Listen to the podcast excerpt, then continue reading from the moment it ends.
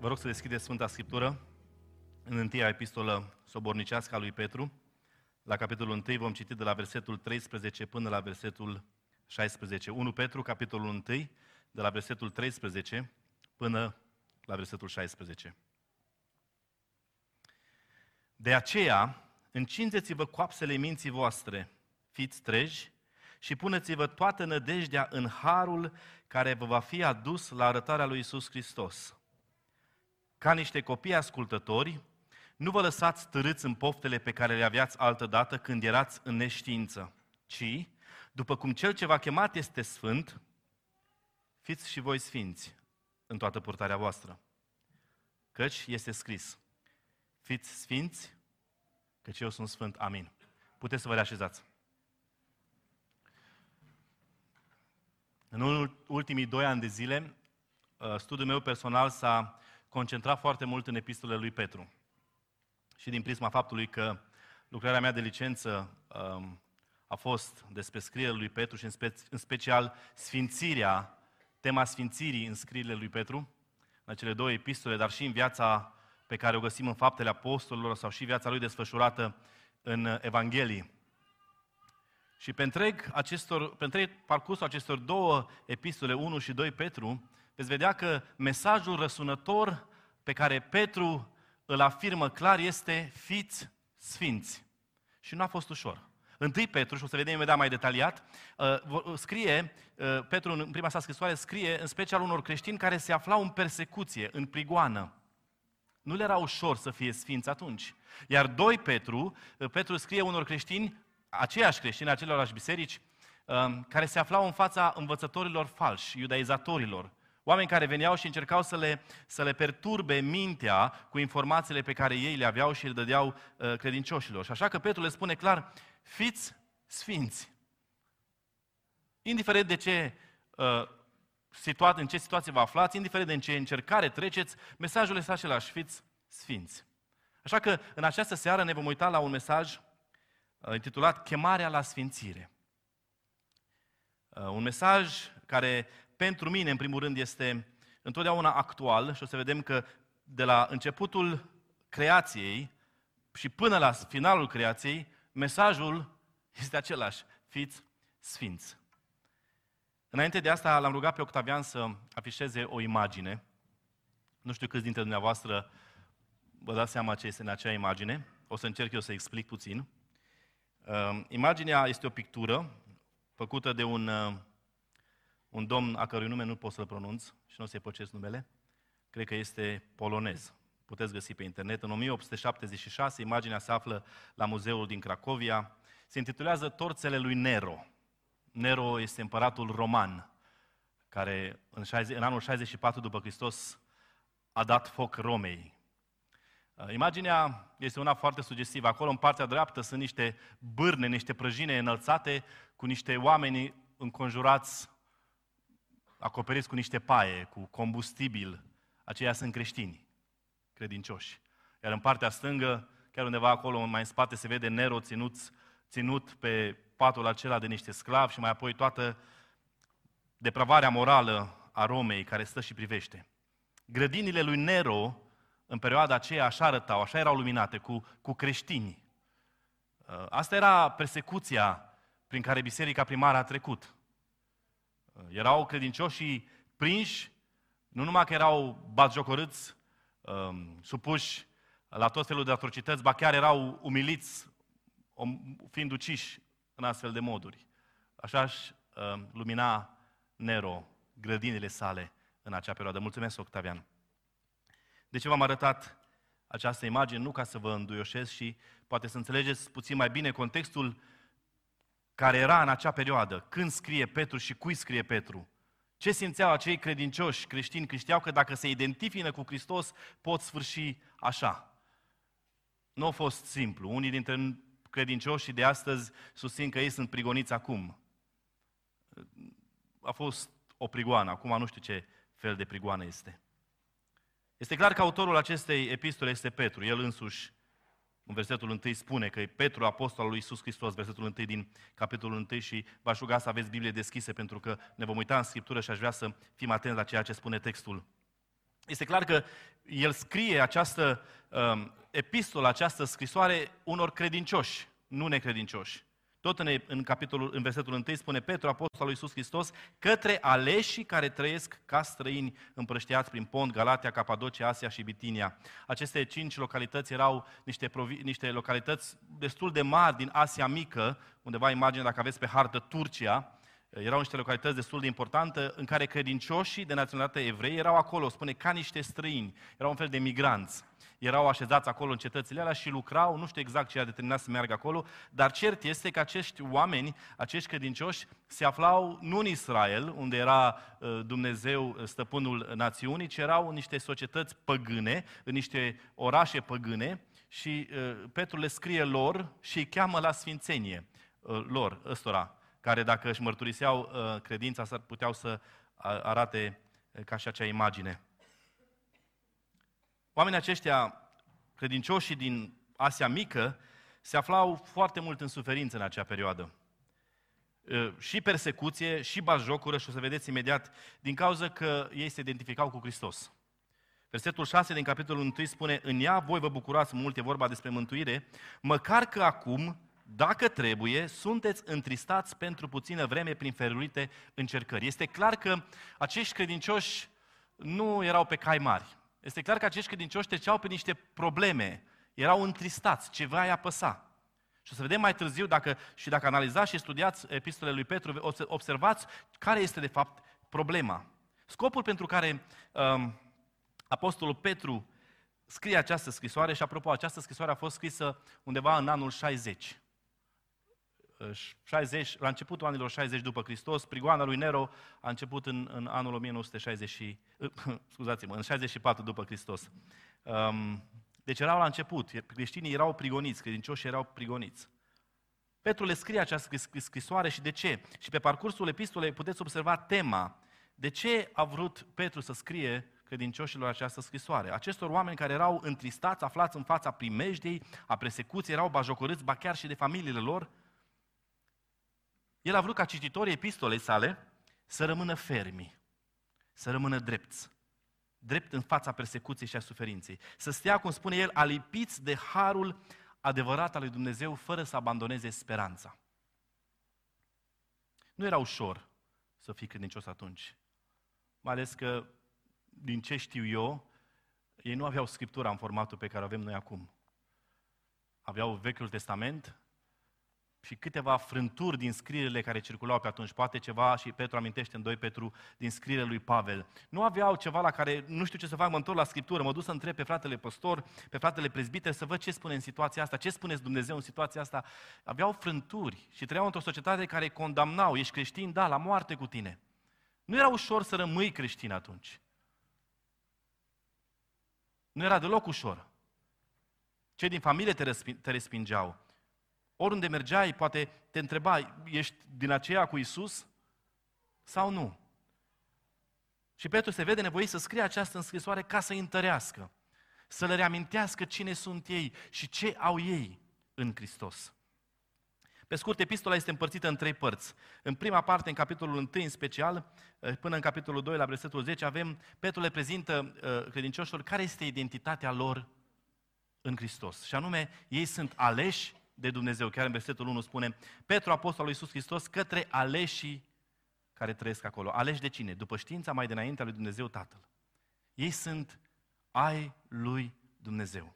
Apoi, din capitolul 2, de la 11 până la 14, până în capitolul 3 cu 14, um, Petru vorbește despre care este responsabilitatea aleșilor lui Dumnezeu. Și vorbește clar de ce trebuie să facă soțul, soția, robul, stăpânul. Le oferă o serie de, de lucruri practice pe care acestea trebuie să, plea, să, să le facă. Și toate pornesc de la sfințire. În capitolul 1 finalizează prima parte cu sfințiți-vă și după aia spune sfințindu-vă faceți lucrul acesta. Și ultima parte a, a epistolei sale vorbește despre bucuria lor. Bucurați-vă în încercare, bucurați-vă în suferință. După ce te sfințești, după ce ești sare și lumină în societatea în care ești, bine și spune, bucură-te. Din potrivă, versetul 13 din 4, bucurați-vă, întrucât aveți parte de patimile lui Hristos, ca să vă bucurați și să vă veseliți la arătarea slavei Lui. chiar dacă suferiți, chiar dacă sunteți întristați, bucurați-vă. Bucurați-vă. Scrisoarea lui Petru este o scrisoare fenomenală, construită într-un mod excepțional, având un scop bine definit, și anume să le stea ca suport, ca sprijin. Sprijin spiritual, sprijin emoțional, sprijin logic, fi, sprijin fizic, în fața unei perioade grea din viața bisericii. Știți că biserica primară, chiar dacă ne uităm în Scriptură și vedem ce bine era în faptele apostolilor acolo, care toți erau nelipsiți de la templu, își vindeau averile și le împărțeau între ei, stăruiau înfrângerea pâinii în învățătura apostolilor și în rugăciuni. În special biserica um, din diaspora, cea care nu era în Ierusalim, dar chiar și cea în Ierusalim după o vreme, vedem când a scris Iacov, aveau deja probleme, a trecut prin încercări mari, foarte mari. Și Petru le spune, în fața primejdiei, în fața persecuției, față în față cu moartea, Petru vine și spune, scrisoarea aceasta, ceea ce vreau să vă spun aici este pentru voi ca să știți, să cunoașteți. De ce e important să știm când a fost scrisă scrisoarea, de ce a fost scrisă scrisoarea și cui a fost scrisoarea, scrisă scrisoarea. Pentru că contextul acesta ne ajută, ne ajută să înțelegem exact ce a vrut Dumnezeu să transmită lor atunci și cum putem aplica ce a vrut Dumnezeu să-L transmită lor atunci noi astăzi, în Biserica secolului 21, în care poate avem forme de prigoană. Cu siguranță trecem prin încercări. Cu siguranță suntem întristați. Cu siguranță suntem apăsați. Cu siguranță suferim. Și oare ce putem învăța? Oare avem ce învăța? Presiunea din partea societății atunci era imensă. Plăcerile pe care le, le, le, le oferea societatea idolatră de atunci, comparație cu ceea ce oferea creștinismul, um, plus suferința, plus prigoana și bajocura, de care aveau parte mereu și mereu acești credincioși, și mai ales faptul că se identificau cu Hristos, îi ducea spre deznădejde, chiar spre cădere. Să vedeți pe parcursul epistolei că Petru le spune, nu puteți să vă întoarceți înapoi la ce ați fost. Nu puteți să vă întoarceți. Ei, ei cumva erau, na, acum dacă nu reușesc așa mă întorc înapoi la ce am fost. Și Petru de ea le scrie. Viața lor era pusă în pericol, atât integritatea fizică, socială, emoțională și chiar întreaga lor ființă era supusă unei presiuni mari. Mai dacă să comparați dacă vom putea să ne transpunem în societatea de atunci, să ne gândim ce înseamnă asta, n-ar fi fost ușor. Și poate sunt condamnabil, dar nu aș fi așa grabnic la condamnare. Nu știu câți dintre noi, dacă am fi trăit în secolul I și am fi fost credincioși, am fi putut rezista presiunii. Dar slăvit să fie Dumnezeu, pentru că cuvântul Lui a dăinuit și atunci și dăinuie și astăzi și sunt convins că ne este de folos. Pasajul pe care l-am citit face parte din secțiunea întâi și anume identitatea celor aleși de Dumnezeu. Identitatea credincioșilor. Și versetul 13, primul pe care l-am citit, începe cu de aceea. Și întrebarea logică, dacă analizezi textul, de aceea ce? Ce treabă are de aceea în textul ăsta? Înseamnă că trebuie să te duci puțin mai sus și ara- a, a, acest lucru arată că pasajul care urmează este conectat cu ce scrie mai sus. Și ca să înțelegem de ce Petru le spune de aceea și ce urmează, trebuie să vedem din ce cauză. Care este cauza pentru care Petru le spune de aceea? Adică ce urmează să le ceară Petru în acest pasaj este în strânsă legătură cu ceea ce i-a informat Petru înainte. Ba chiar cerința asta, o să o vedem, este cauzată de ce le-a spus Petru. Și ce le-a spus Petru? De la versetul 1 din capitolul 1 până la versetul 12, Vedem o serie de informații pe care Petru le oferă acestor credincioși ca să-i întărească, ca să-i stabilizeze, să le ajute să fie fermi. Și le spune în primul rând, hei băieții, voi sunteți aleși al lui Dumnezeu. Asta trebuie să bateți în cuie solid. Voi sunteți aleși lui Dumnezeu, versetul 1, apoi versetul 2. Harul și pacea vă sunt înmulțite. Un alt adevăr. După ce că au înțeles că, sau ar trebui să înțeleagă că sunt aleși de Dumnezeu, deci nu sunt oricine, harul care este darul lui Dumnezeu, harul care este ce, să primești ceea ce nu meriți și pacea lui Dumnezeu într-o lume ostilă vă sunt înmulțite. Versetul 3 și 4. Voi sunteți născuți din nou la o nădejde vie și la o moștenire nestricăcioasă. Wow! Ce identitate! Ales de Dumnezeu, am har și pace din belșug, să născut din nou la o speranță vie și o moștenire nestricăcioasă care este păstrată în ceruri pentru, pentru, pentru ei. Mai apoi, versetul 5, sunteți păziți de puterea lui Dumnezeu pentru mântuirea gata să fie descoperită. Versetul 7, Hristos vă va arăta slavă și cinste când se va reîntoarce. Versetul 9, la final veți fi glorificați. Asta informează Petru. Cu alte cuvinte, dacă cumva ați uitat cine sunteți voi, uitați aici lista. Uitați aici lista. Și lista asta nu este chiar întreagă, ci mai continuă. Petru vine și le spune care este identitatea lor. O identitate care nu ține de locul în care se află ei, faptul că nu erau în Ierusalim sau în Israel, ci sunt împrăștiați în Asia Mică. O identitate care nu ține nici măcar de situația în care se află, în primejdie, în pericol, în suferință, în bajocără, nici măcar de calitățile sau de strădanile lor, identitatea pe care ei o au, le-a fost oferită de către Dumnezeu Tatăl. Spune textul, înainte de întemerea lumii, prin sfințirea lucrată de Duhul Sfânt și stropirea cu sângele lui Iisus Hristos. Versetul 1, 2 și 3. Vine și le spune, ceea ce sunteți voi, cine sunteți voi, nu ține de loc, de timp, de situație sau chiar de voi înșivă. Trebuie să înțelegeți că ceea ce sunteți voi ține efectiv de Dumnezeu care înaintea de demerea lumii, după planul său, v-a ales, v-a născut din nou, prin lucrarea sfințitoare făcută de Duhul și prin stropirea cu sângele lui Iisus Hristos, născuți din nou, prin învierea Lui. Și toate aceste lucruri, Petru îi informează pe acești oameni. Și le spune, ăștia sunteți voi. Asta a făcut Dumnezeu pentru voi. Voi ați fost mântuiți. Voi sunteți aleși lui Dumnezeu, voi sunteți copiii lui Dumnezeu, voi aveți o speranță, o speranță vie, voi aveți o moștenire nestricăcioasă, păstrată în cerul de Dumnezeu, voi sunteți păziți pentru sfințire, voi veți dobândi ca sfârșit al credinței voastre glorificarea. Și acum vine pasajul nostru, de aceea. Înțelegeți? Pentru că astea sunt lucrurile pe care Dumnezeu le-a făcut pentru voi și în voi, pentru că asta este identitatea voastră, toate cele enumerate, de aceea. Și începe textul nostru. Acesta este modul în care trebuie să înțelegem Evanghelia, dragi frați și surori. Acesta este modul în care trebuie să înțelegem mod, stilul sau modul de lucru pe care Dumnezeu îl are. Dumnezeu a făcut totul înainte de întemerea lumii.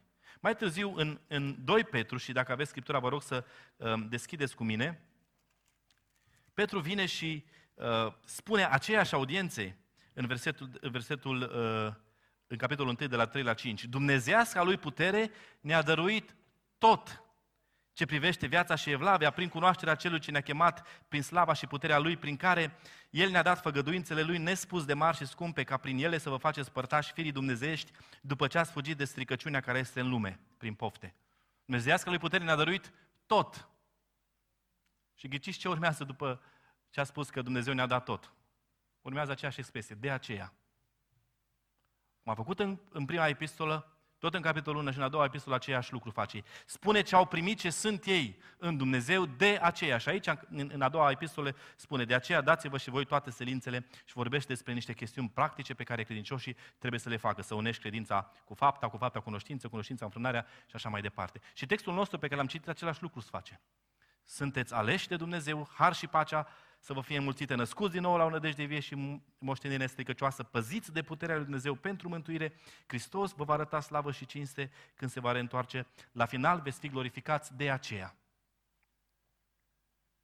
Adică după ce i-a ancorat, după ce i-a ajutat să înțeleagă, ăștia sunteți voi, trebuie să stați fermi pe aceste certitudini, pe aceste adevăruri universal valabile care nu se schimbă, nu, nu se schimbă în funcție de situație, de, uh, uh, de, de modul în care voi vă simțiți sau de locul unde vă aflați.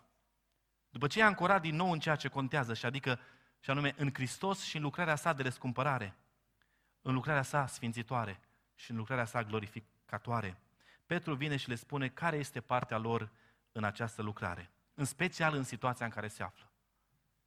Primul lucru pe care Petru a, fost, a vrut să-l facă a fost să-i ancoreze, să le spune, ăsta este punctul de la care trebuie să începem.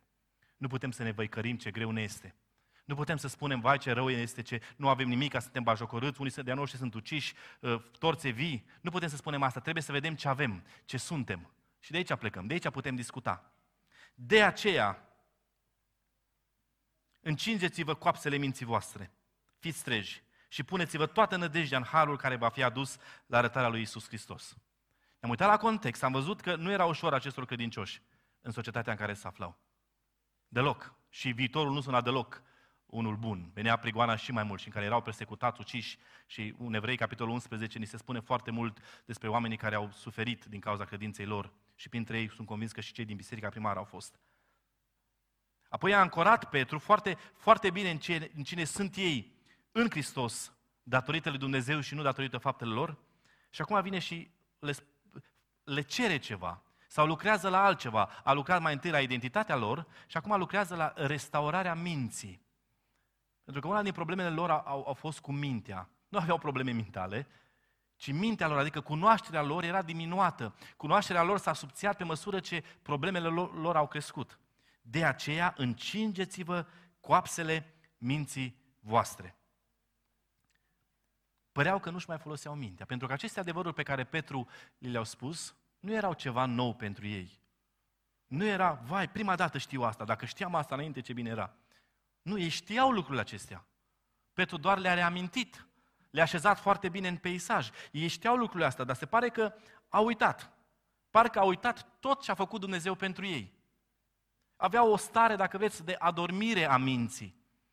Deși ei știau ce au de făcut, știau cine sunt, știau care este perspectiva corectă pe care trebuia să aibă în orice situație, nu apelau la acest, la acest cumul de cunoștințe. Poate au uitat. Poate și-au lăsat mintea la ușă. Sunt unii care sugerează că în unele momente ar trebui să ne lăsăm mintea la ușă. Petru din potrivă spune aici, mintea voastră trebuie să fie clară, fiți treji, încingeți-vă coapsele minții voastre. Această acțiune de încingere era folosită de soldați înaintea luptelor. Ei își încingeau coapse, își puneau un brâu care ajuta în lupte de care își mai agățau și armele. Era un semn de pornire la luptă, era un semn că cineva este gata de acțiune. Și asta spune Petru aici. Puneți-vă mintea la contribuție. Lăsați mintea voastră să vă coordoneze, nu emoțiile, nu sentimentele pe care le aveți acum, pentru o puțină vreme. Uitați-vă ce spune în versetul 6. Măcar că acum, dacă trebuie, sunteți întristați pentru puțină vreme, prin felurite încercări. Și ideea, dacă trebuie, este că încercarea lor era pentru că trebuia. Dumnezeu a îngăduit încercarea în, în, în, în viața lor pentru că trebuia. Pentru că versetul 7 spune, pentru că încercarea credinței voastre, cu mult mai scumpă decât aurul care pierde și care totuși este cercat prin foc, să aibă ca urmare lauda, slava și cinstea la arătarea lui Iisus Hristos. Folosiți-vă mintea, nu vă lăsați conduși de emoțiile astea care sunt pe perioada asta de 2, 3, 4, 5, 60, 70 de ani. Sau cât îngăduie Dumnezeu încercarea în viețile noastre. Folosiți-vă mintea, încingeți-vă coapsele minții voastre. Aici nu vorbim despre oameni deștepți și inteligenți sau inteligenți. Nu este vorba de cât cunoști, de cât de inteligent ești, de cât de sănătoasă ți este mintea, ce IQ ai. Nu este vorba, ci vorbim despre oameni care știu ce a făcut Dumnezeu în viața lor. Despre oameni care cunosc Cuvântul lui Dumnezeu. Despre oameni care cunosc cine este Dumnezeu, ce este Dumnezeu și cine sunt ei prin Hristos pentru Dumnezeu. Ei cunosc cuvântul. Și astfel mintea sau cunoașterea acestor adevăruri pe care Petru le-a iterat mai sus, îi ajută în orice luptă spirituală. Și nu numai spirituală, ci și fizică. Se spune că martirii aceia care erau dați la fiare sau tăiați în două cu fierăstrăul, păreau nebuni, pentru că în timpul suferinței cântau sau se rugau. Erau oare nebuni? Sau ei știau? Știau ce așteaptă. Veți avea ca urmare lauda, slava și cinstea la arătarea lui Iisus Hristos. Asta este speranța pe care toți au dus acolo, pentru că știau, pentru că cunoșteau. De aceea, dragii mei, frați și surori, importanta cunoașterii lui Dumnezeu este de neagalat. Trebuie să-L cunoaștem pe Dumnezeu mai mult și mai mult și mulțumim Lui pentru cuvântul acesta, pentru că-L avem. Nu-L neglijați. Să nu lăsați ca îngrijorările de o, de o clipă ale vieții pe care le avem, mici sau mari, să ne copleșească. Doamne, nu mai pot. Ci a, a, Ancorați-vă în ceea ce spune Scriptura, în ceea ce spune Petru. Cine este Dumnezeu? Ce a făcut Dumnezeu? Cine suntem noi pentru Dumnezeu prin Hristos? Și acesta este adevărul. Celelalte lucruri să vină. Să vină. Nu ne temem. În lume veți avea necazuri. Este greu, este dureros, da, dar îndrăzniți. Hristos a biruit și biruința noastră va fi împreună cu El. Amin. Asta era problema lor. Nu au fost vigilenți. Nu și-au încins coapsele minții. Nu și-au dat seama ce armă posedă în lupta aceasta. S-au lăsat doborâți de încercări, de bajocuri în special. Acolo era problema, că erau foștii lor prieteni care îi bajocoreau. Petru spune aici că dacă adormiți fiind au început să se clatine în fața primejdii, primejdie și speranța lor nu mai exista, spune că ăsta este scopul minții. Atunci când te clatini, atunci când nu știi încotro să apuci, mintea și cunoașterea căii te ajută să ții cărarea. Psalmul 119 cu 105 spune, Cuvântul tău este o candelă pentru picioarele mele și o lumină pe cărarea mea. Cunoașterea lui Dumnezeu, cunoașterea cuvântului său ne ajută să avem traiectoria exactă. Și când bate vântul, să nu fim ca o trestie purtată de vânt, ci să știm clar încotro ne îndreptăm și care este direcția. Care sunt lucrurile care contează? Puneți-vă toată nădejdea în har. În harul care vă va fi adus la arătarea lui Isus Hristos. Adică suferințele astea, încercările astea, opresiunile, persecuția, prigoana, n-ar trebui să mă clintească deloc? Nu. Și ce ar trebui să fac? Puneți speranța în har. Pentru că prin har ai fost mântuit. Pentru că prin har ești purtat. Și puneți nădejdea și speranța în harul care va fi adus la arătarea lui Isus Hristos. Nădejdea în har. Ce ne-am face fără har? Și e atunci și noi acum. Harul este darul nemeritat. Harul este să primești ceea ce nu meriți. Și asta au primit ei, ceea ce nu meritau. Și nu doar că au primit ce nu meritau, dar tot prin har au avut și promisiunea că vor beneficia de mai mult atunci când Hristos va reveni. La fel cum și noi știm că vom fi glorificați împreună cu El când se va întoarce. Aceasta este speranța noastră. Este speranța pe care o avem în Hristos, că El va reveni. Și cum va fi când vom sta față în față cu El? Când de mână mă va lua și mă va duce în țara sa. O, ce zi glorioasă! Ăsta este harul de care trebuie să ne agățăm. Suntem ancorați în cine este Hristos și a făcut Dumnezeu pentru noi. Nu ne lăsăm clătinați în stânga și dreapta, ci din potrivă sperăm și ne dăjduim prin har la ceea ce ne așteaptă. Asta le spune Petru. Dragi frați și surori, asta este ceea ce contează. Bazați-vă pe har. Puneți-vă nădejdea în harul lui Dumnezeu care v-a purtat până aici și harul lui Dumnezeu care v-a purtat până când Hristos va reveni. Vedeți cât de important este cunoașterea lui Dumnezeu, cunoașterea cuvântului Său? Pentru că în situații ca și acestea, în situații în care simți că nu mai poți și este normal, suntem oameni, emoțiile sunt ale noastre, nu putem fi de fier. Există suferințe, există probleme, există și uh, această globalizare în care auzim uh, printr-un click sau taci distanță ce se întâmplă în stânga sau în dreapta, în celelalte capete a lumii și nu putem sta pasivi. Dar speranța noastră trebuie să fie în Hristos, că El va reveni.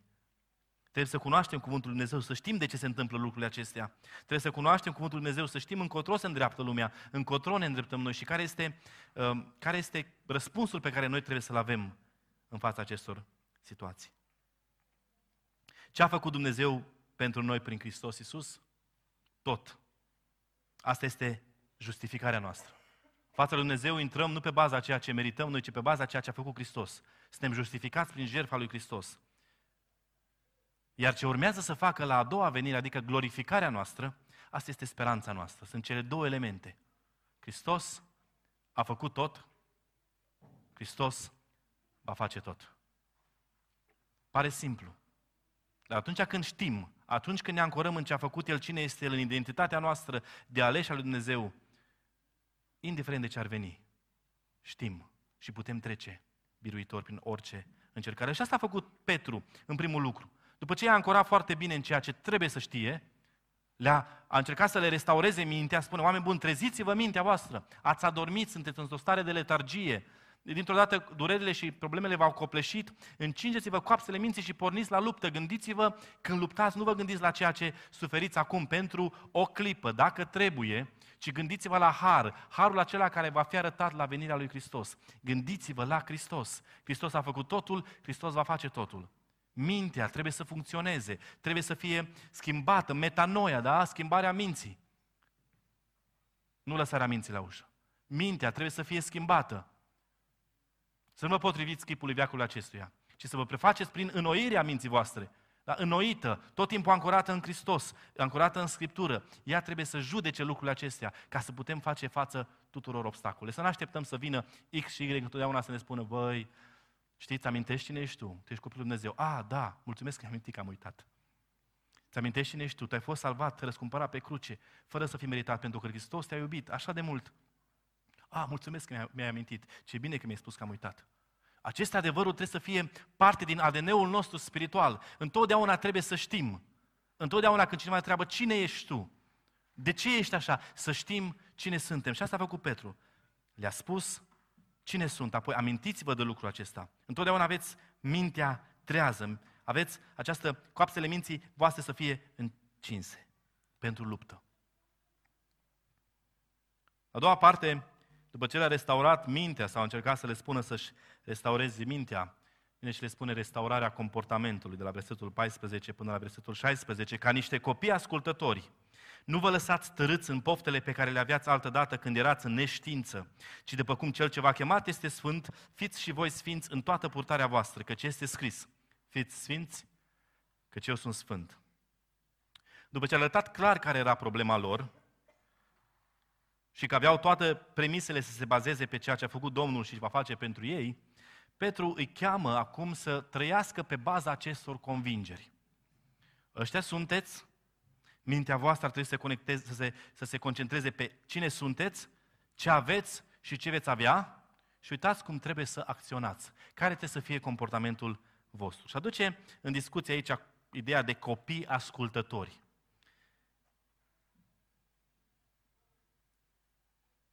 Petru este foarte atent aici la terminologie. Nu, nu, nu le zice copii în ideea de că sunteți imaturi, sunteți niște prunci, nu înțelege, las că vă învăț eu.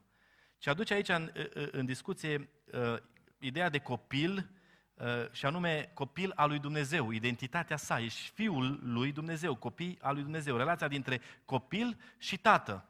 Și anume că copiii trebuie să asculte de tatăl lor. Altfel, ei devin neascultători. Un copil care ascultă este copil ascultător și copil care nu ascultă este un copil neascultător. De aceea, ca niște copii ascultători, ei trebuie să facă ceea ce le cere Tatăl. Și ce le cere Tatăl? Sfințirea. După cum cel ce v-a chemat este sfânt, fiți și voi sfinți în toată purtarea voastră. Cerința pe care Dumnezeu, Tatăl, o cere copiilor săi, este sfințirea. Și acolo vorbește puțin de nu vă lăsați tărâți în poftele pe care le aveați altădată când erați în neștiință. Și vă rog să deschideți în capitolul 4 din 1 Petru, începând cu versetul 3, să vedeți cum erau ei înainte. Ajunge în adevăr că în trecut ați făcut voia neamurilor și ați trăit în desfrânări, în pofte, în beții, în ospețe, în chefuri și în slujiri idolești neîngăduite. De aceea se miră ei că nu alergați împreună cu ei la același potop de desfrâu și vă bat jocorăsc. Una dintre primele persecuții pe care o aveau ei erau de la prietenii lor, de la foștilor prieteni, ăia cu care ei făceau aceste lucruri, și anume uh, desfrânări, pofte, beții, ospețe, chefuri și slujiri idolești. Și de aia se miră ăștia că voi nu mai faceți lucrul ăstea și vă bat jocorăsc. Și Petru le încadrează pe toate într-un potop de desfrâu. La asta vreau să se întoarcă ei. Din cauza suferinței și din cauza presiunii din partea societății pe care o resimțeau, s-au gândit să se întoarcă la lucrurile astea, ca să le fie bine. Și de le spune Petru, băi oameni buni, voi vă dați seama la ce vă gândiți? Voi vă dați seama la ce este dispus să renunțați? Treziți-vă, încingeți-vă coapsele minții voastre și, ca niște copii ascultători, nu vă lăsați târâți, trași de presiunea societății, de încercare, de suferință, târâși, târâți unde ați fost înainte. Ci după cum cel ce v-a chemat este sfânt, fiți și voi sfinți. În toate, în toată purtarea voastră. Priviți logica versetelor 14 și 15, da? Chemarea la sfințire este făcută de Dumnezeu. Nu Petru cheamă la sfințire. Petru le amintește. Ei tindeau să se întoarcă la felul lor vechi de viețuire, unde comportamentul lor era unul păcătos, așa cum am citit, potop de desfrâuri, beții, ospețe, chefuri, slujiri idolești neîngăduite, pro- veșnica problema poporului Israel. Așa de mult le plăceau idolii, încât după ce au trecut Marea Roșie și au văzut că Moise zăbovește să se întoarcă de pe munte și au creat un vițel de aur la care se închine, că aveau nevoie de un Dumnezeu. Și apoi, după ce au plecat în țara Canaan, s-au dus după Dumnezei, Astarteie și Bali. Așa făceau și țările și societățile astea din Asia Mică, aveau idoli, chestiuni idolești, neîngăduite pentru un copil al Dumnezeu. Și la asta vreau să se întoarcă ei. Chemare la sfințire. Petru citează un verset din Levitic 19 cu 2, în care Dumnezeu vorbește lui Moise și spune așa, vorbește întregii adunări a copiilor lui Israel și spune-le, fiți sfinți, căci eu sunt sfânt, eu, Domnul Dumnezeul vostru. Și vine și le spune acest lucru. Această chemare la sfințire a făcut Dumnezeu părinților voștri și o face și acum. Fiți sfinți în toată purtarea voastră, căci El este sfânt. Contextul pe care l-am prezentat ne ajută să înțelegem că Petru reiterează această chemare la sfințire a lui Dumnezeu pentru că ei tinde, tindeau să se întoarcă la felul lor vechi de, de viețuire, unde comportamentul nu era nici de cum sfânt. Acele comportamente uh, citate aici nu erau deloc sfinte, ci păcătos. Există două tipuri de sfințire. Este sfințirea aceea la care nu putem ajunge noi singuri. Este sfințirea necesară apropierii de Dumnezeu. Iar lipsa este separarea totală de Dumnezeu. După ce Adam a păcătuit în grădină, omul nu s-a mai putut apropia de Dumnezeu, pentru că Dumnezeu sfânt, omul păcătos.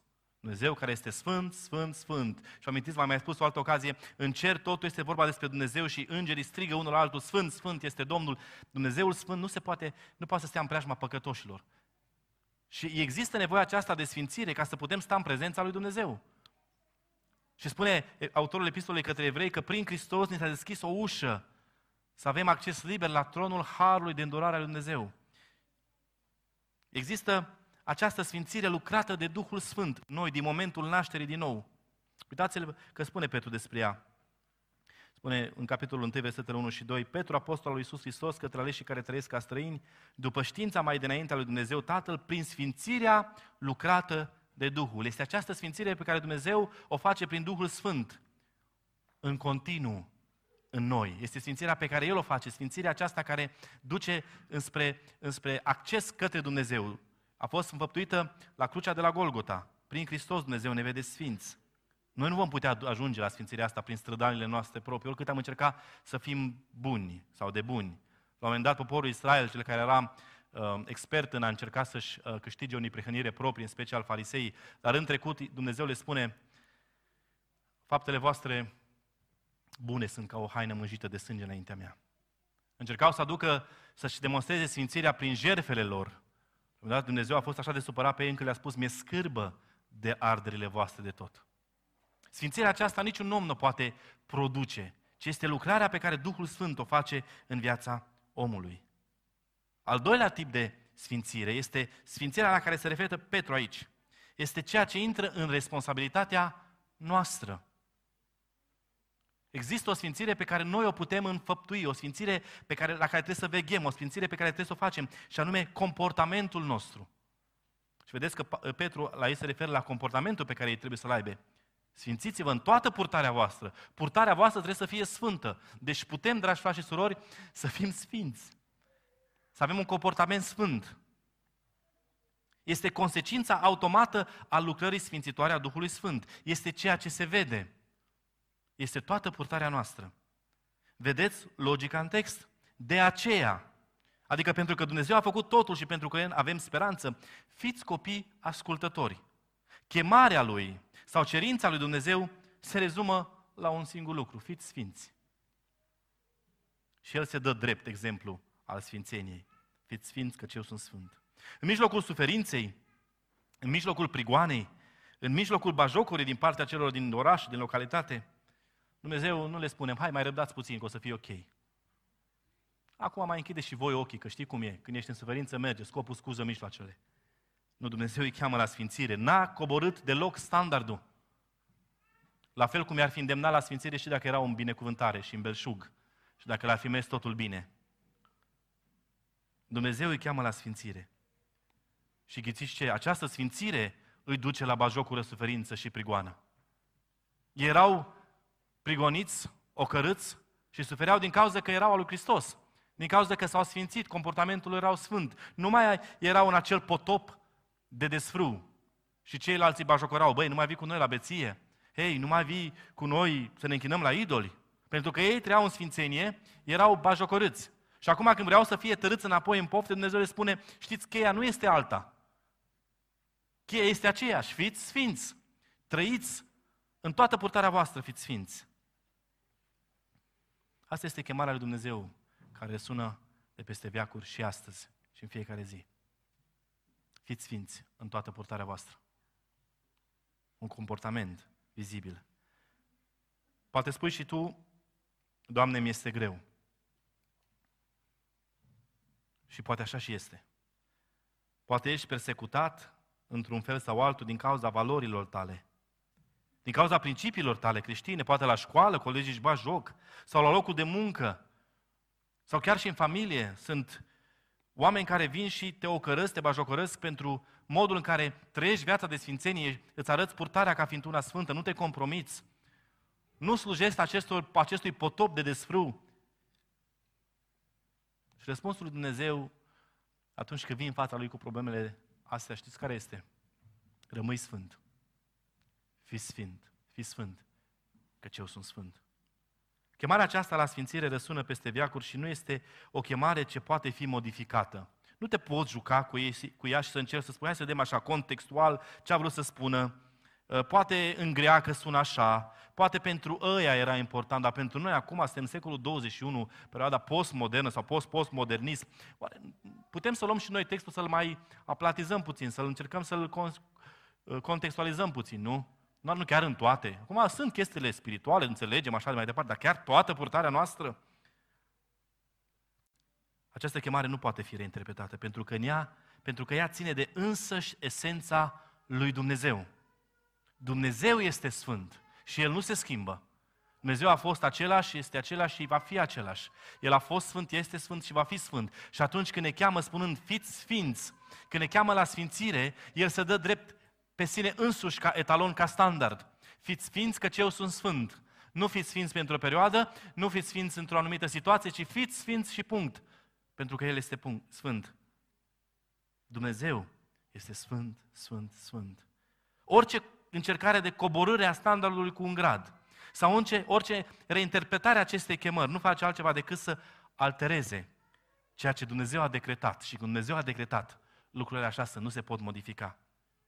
De fapt, chemarea la sfințire este o poruncă și poruncile nu se negociază.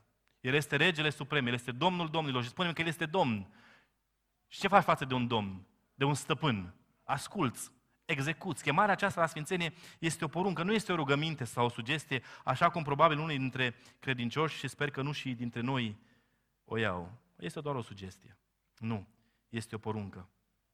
Și știți cum este? Ascultarea de această chemare sau împlinirea acestei chemări este vizibilă. Să fii sfânt în toată purtarea ta este vizibil. Este ușor de evaluat. Vrei să fii, să, să-ți dai seama cât de sfânt ești în umblarea ta? Vezi ce spun ceilalți despre tine. Fiți sfinți în toată purtarea voastră. E vorba despre purtare, comportament, ceea ce se vede. Pentru că ceea ce nu se vede a rezolvat Hristos. A rezolvat Hristos. Nu este niciun om neprihănit. Niciunul care să dorească să facă bine. Toți sunt păcătoși. Dar Hristos a rezolvat treaba asta la cruce. Dar de acolo, în, în a străi comportamentul în lumea aceasta, purtarea aceasta în sfințenie, este vizibilă. Credincioșii de atunci erau bagiocorâți și prigoniți pentru că ceilalți vedeau sfințirea lor.